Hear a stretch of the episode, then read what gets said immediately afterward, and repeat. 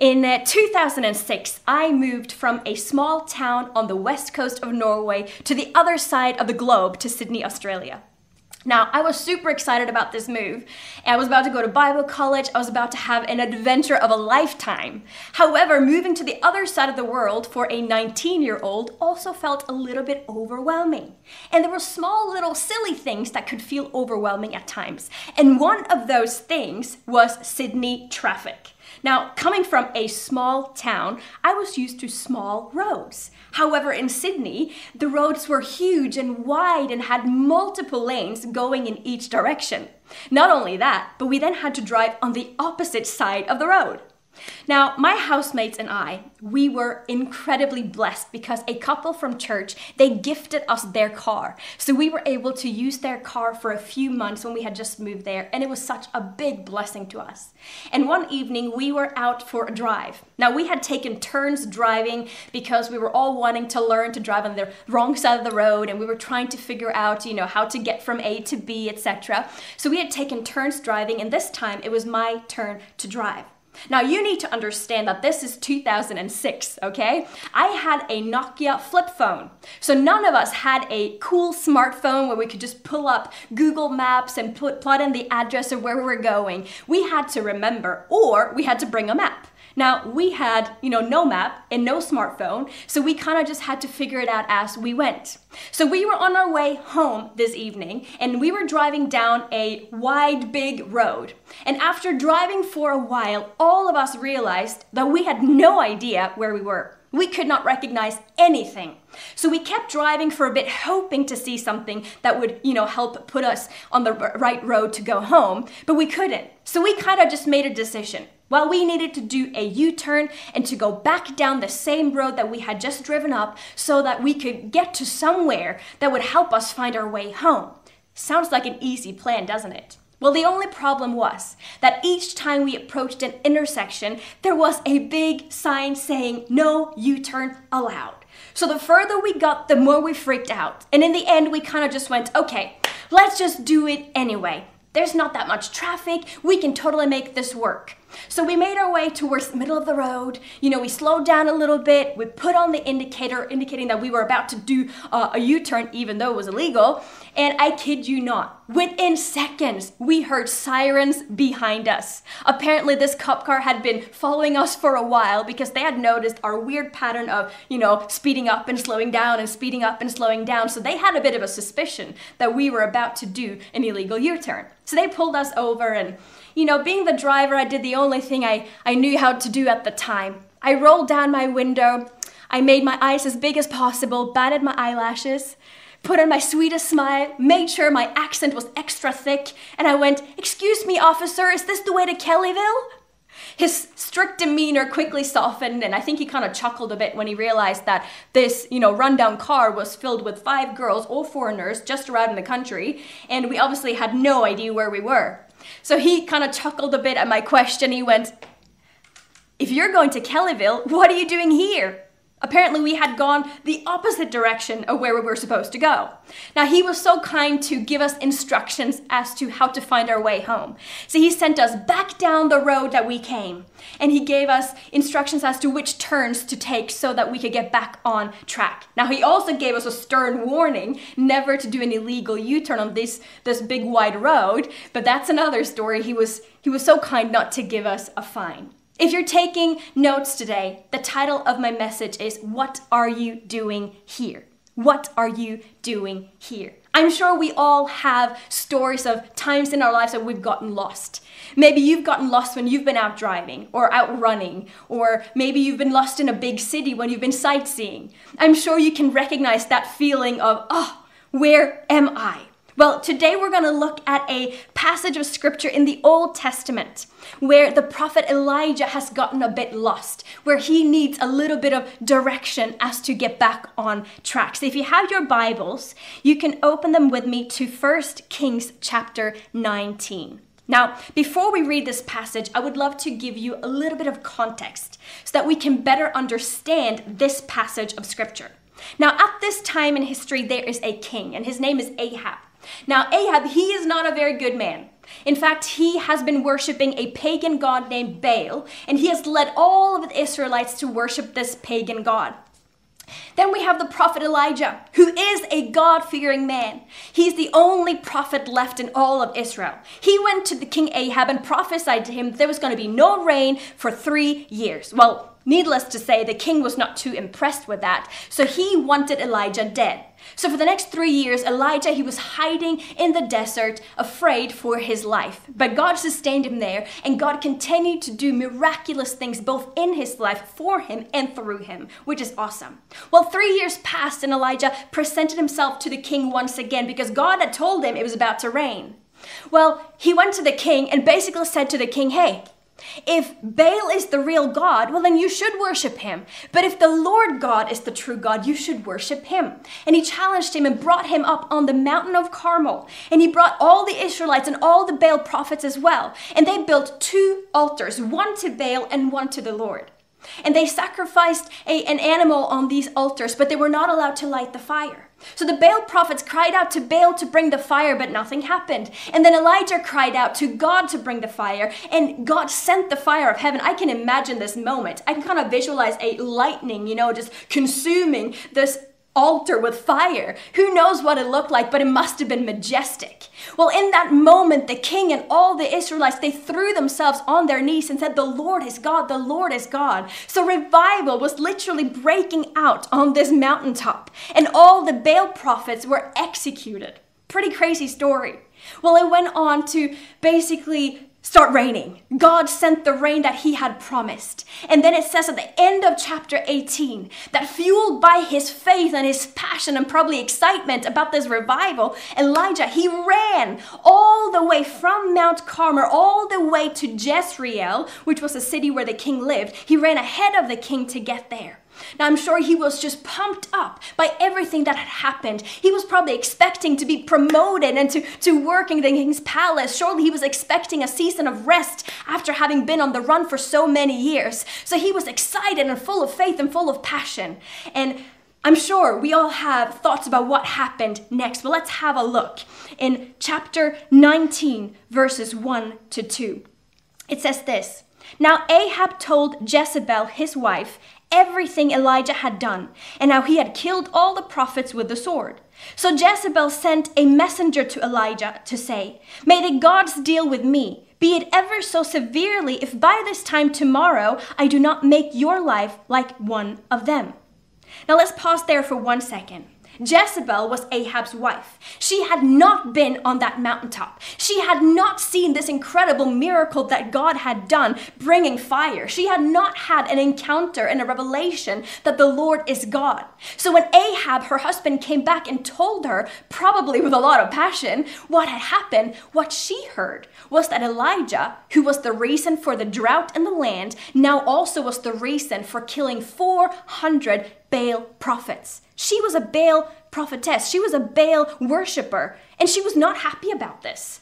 So she then sends a messenger to let Elijah know, hey, I'm out to kill you. Now, personally, I don't actually think she thought she could kill him.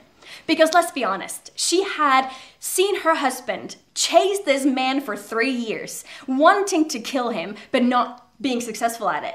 And not only that, but if she really wanted to kill him, wouldn't she just have the messenger kill him rather than send him a warning? So in my mind, I'm kind of thinking she probably knew that she was not going to be able to kill him, but she did what she knew how to do, and that was to intimidate him. She intimidated him with a threat, saying, I am intending to kill you, and it will happen by tomorrow. And you know what? Elijah fell right into her trap. In verse 3, it says, Elijah was afraid and he ran for his life. He was, fear gripped his heart. And he was probably tired from being on the run for three years. He was probably frustrated because this indicated that, well, Baal worship was not over in, in Israel and he had expected a promotion, but instead he found persecution. So instead of resting in the miraculous provision of rain, instead of resting in all the incredible miracles he had just seen, he ran for his life once again. And it says that he went into the wilderness and he traveled in the, in the wilderness for 40 days. And then he reached a mountain called Horeb. And at this mountain, God met him there. And we're going to read a few more verses, verse 9 to 13. When Elijah heard it, he pulled his cloak over his face and went out and stood at the mouth of a cave. Then a voice said to him, What are you doing here, Elijah? I'm going to summarize the next few verses for the sake of time. But basically, Elijah gave the Lord the same answer that he had already given him, implying that he was the victim, implying that he had done all this work for the Lord, but for what? Baal worship still exists, he said, and I'm the only one left that follows you, that worships you. Well, you know what God said to him? He said, Go back the way you came. And in his grace, he showed him that he was actually not alone. He said, in fact, he sent him on his way to anoint two new kings and a prophet, and he told him that there were 7,000 Israelites that had been reserved, that had not yet engaged in Baal worship. There is so much gold in this text, but we're going to stick to three points today. And point number one is this mind over matter. Mind over matter. Have you ever heard that expression before? Mind over matter? It kind of indicates that we need to use our willpower to overcome a challenge. So, for example, if you follow our lead pastor on Instagram, you will see that he's currently training for a marathon. I can imagine that when he is in the middle of a long run, that he has to exercise some mind over matter. He might want to give up, but he uses his willpower to keep going despite the fact that he's tired. That is a great example of mind over matter. Or we've just celebrated Easter. I don't know about you, but I love chocolate. This is a silly example, but it takes a bit of willpower, a bit of mind over matter in order to say no thank you to something that tastes so sweet, but is not necessarily so good for you, right? Mind over matter. Now, our minds are incredibly fascinating. Now, I am no expert when it comes to neuroscience and the brain, but I am fascinated by it. And I've had the honor of sitting in some great lectures given by neuroscientist experts and professors in this field. And uh, the brain is extremely complex. Now, if you look up some very basic brain anatomy, you will quickly discover that there's different parts of the brain that are responsible for different functions. So, for example, there is a structure in the brain called the limbic system.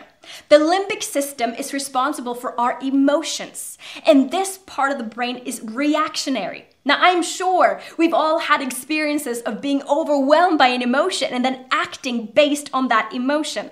In fact, that's what Elijah is doing right here, isn't it? He was overcome with fear, and rather than, you know, using logic, he acted based on that emotion, based on that fear, and he ran away. That's a great example of engaging the limbic system. Now, I sat in a lecture a few years ago given by a professor from Liberty University. Her name is Dr. Jeannie Brooks. And she said something that stood out to me. She said, the devil would like nothing more than to keep us captive to our own limbic system. Now, what does she mean by that? Now imagine with me for a moment that we had some sort of em- emotional, like overwhelming emotion. So for example, I'm overcome with insecurity or overcome with stress or fear.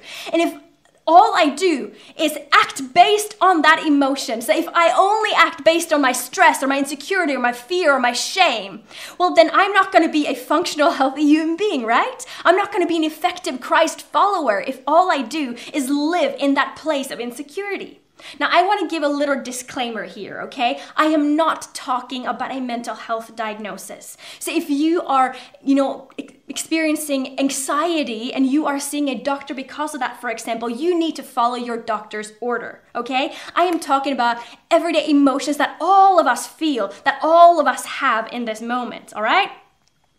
So, the Bible has a lot to say about the mind. For example, in Romans 12 2, it says, Do not be conformed to the pattern of this world, but be transformed by the renewing of your mind. In 1 Corinthians 10 5, it says to take captive every thought to make it obedient to Christ. That sounds beautiful, hey? But how do we do it?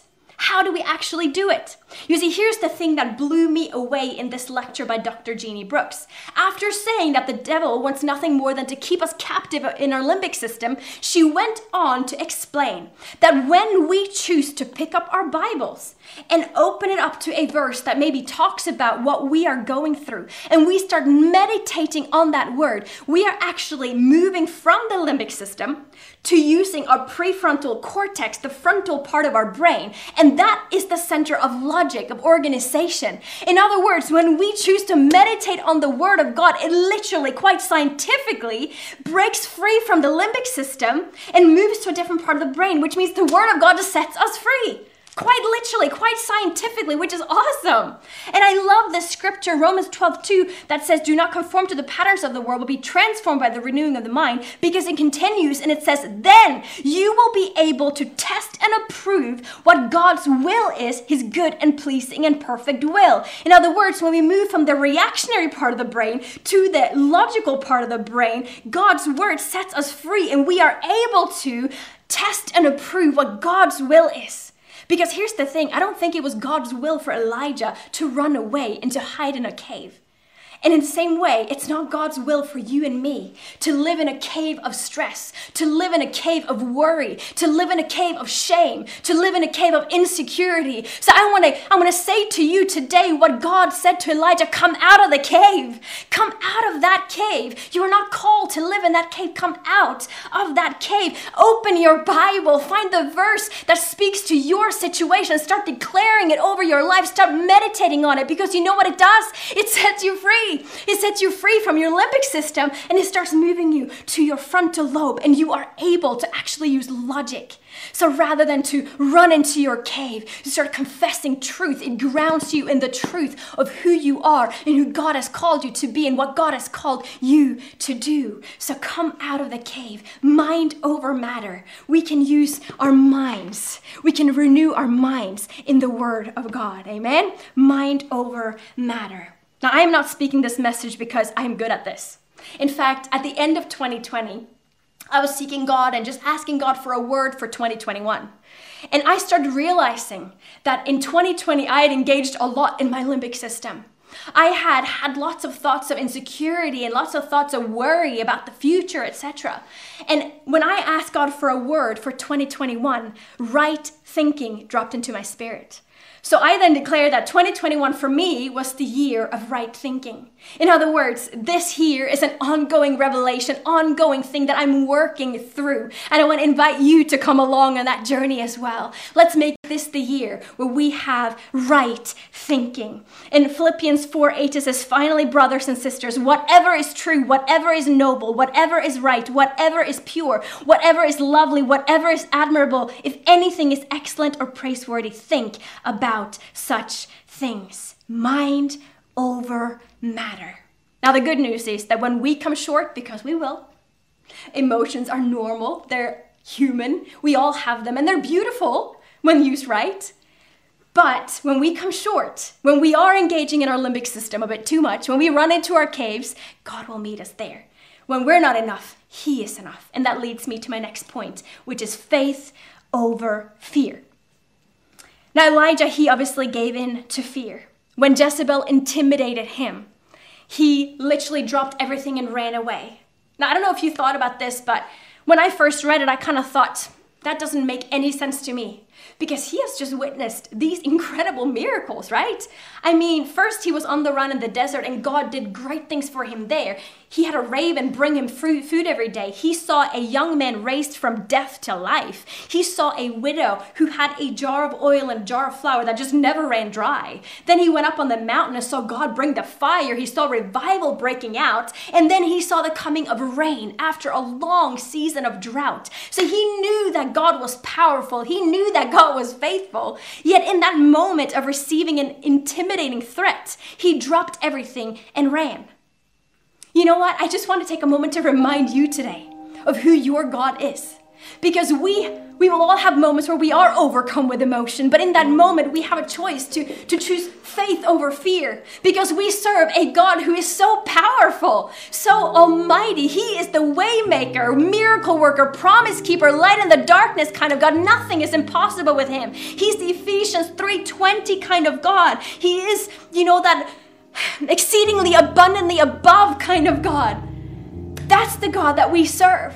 So I want to encourage you today, no matter what you are facing, God is on your side. He is with you, He is for you. That's not to say that what you are experiencing is not overwhelming or scary, because those, those emotions are valid. But I just want to remind you that you have an almighty God, a powerful God, a miracle working God on your side, and nothing is impossible for Him. I love Joyce Meyer. She always says, don't tell God how great your problem is. Tell your problem how great your God is, which is cool, hey? Philippians 4 6 says, Do not be anxious about anything. Easier said than done. But in every situation, by prayer and petition, with thanksgiving, present your request to God. Go from limbic system to frontal lobe. And the peace of God, which transcends all understanding, will guard your hearts and your minds in Christ Jesus. In other words, when our limbic system goes a bit nuts, we can exercise mind over matter by meditating on the Word of God. And we can exercise faith over fear by simply looking at the size of our God, the power of our God, and nothing is impossible for Him. Now, the beautiful thing about the God that we serve is grace. You see, it's never too late to choose faith over fear. It's never too late to put mind over matter. And I love that when Elijah initially ran away from God, God simply just met him there. And he called him out of the cave, right? But he didn't just call him out of the cave, he also gave him instructions to go back the way that he came, to take a U turn. Here's the thing the voice of the intimidator, which to Elijah was Jezebel, the voice of the intimidator might be loud. For us, it might be a thought we have, a thought of insecurity, a thought of fear, something that is overwhelming. That voice might feel very loud, but I want to tell you the whisper of God is more powerful. God whispered to Elijah, What are you doing here? Go back the way you came. We serve a powerful God. So let me ask you again, What are you doing here? Come out of that cave and go back the way you came. Go back to the truth of the Word of God. Go back to the knowledge you have of the God that we serve. Amen? So, mind over matter, faith over fear. And the last one is simply this life over death. In Romans 8, verse 6, it says that the mind governed by the flesh is death, but the mind governed by the Spirit is life and peace. It reminds me of another scripture where it says, The tongue has the power of life and death, and those who love it will eat its fruit. Isn't it interesting? The mind governed by the, the flesh is death. The words that we speak has the power of life and death. You see, here's the thing it often starts in our minds, but then it goes to our hearts, and then it becomes our confession. And our words are powerful. When the Lord asked Elijah, What are you doing here? he confessed that he was a victim, that he was the only one left, that woe to me. What are you confessing over your life? What are you confessing over your situation? What are you confessing over your children, over your business, over the future that God has destined for you? What do you confess? Your words are powerful. In the same way that we need to renew our mind, we need to renew our confession and make it, base it on the word of God. But I love that God, in his gracious nature, simply showed Elijah that his confession was incorrect. He showed him, hey, you're not actually alone. You're not alone in this. There are 7,000 Israelites that are not worshiping Baal. Not only that, but he told them to, you know, anoint a couple of kings and a prophet. And he showed them that these guys will be on this journey with you. And I just want to remind you today as well that you have a church family in your corner. There is no reason to do difficult seasons alone. You have a church family that cheers you on. We have pastoral care teams that would love to pray with you and do the journey with you. We have connect groups that would love to do life life with you. So you are not alone in whatever you might be facing today as well. Amen? So let's be each other's biggest encouragers. And let's speak life, not just over ourselves and our situations, but over each other as well. Amen. So, mind over matter. We can renew our minds through the Word of God. Faith over fear. We have an incredible God that we serve who is on our side and nothing is impossible with him. And we can choose life over death in our thinking, in our language. In Jesus' name, amen. Let's renew our mind, renew our faith, and renew our confession. Amen. We never finish a service at Hillsong without giving people an opportunity to connect their life with Jesus. Now, we just celebrated Easter, which is such a special time for us because we celebrate that Jesus died on that cross for every single one of us, for our sins, for our mistakes, that we could be forgiven and have eternal life with Him. And today it would be my greatest honor to pray with you if you're saying that I would like to connect my life with Jesus. I want that personal relationship with Him. I want to include Him in my life. So, why don't we all pray this prayer together and you can repeat after me. Now, if you're alone at home, you might be able to say this out loud, but even if you're on the run, you can just whisper it under your breath. But let's pray this together. Dear Jesus, I am sorry for all my sins and mistakes. Today I choose you. I make you my Lord and my Savior. From today, I am a follower of Jesus. I am forgiven and I am free. In the name of Jesus, amen.